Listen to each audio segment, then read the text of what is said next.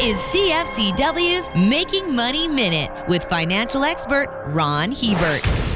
Gold is looked upon as the ultimate asset in times of inflation, and shares in gold mining companies have often shown even greater gains than the metal itself. But out of the shadows should step copper. A 25 year Bloomberg study shows that copper has twice the price appreciation of gold for every 1% increase in the level of inflation. Also, copper miners have consistently shown better profit margins than their gold mining cousins. Over the last 18 years, copper miners have been more profitable than gold miners in 15 of them. For more information, listen to our Making Money show hosted by Ron Hebert and Gord Whitehead at letsmakemoney.ca or cfcw.com.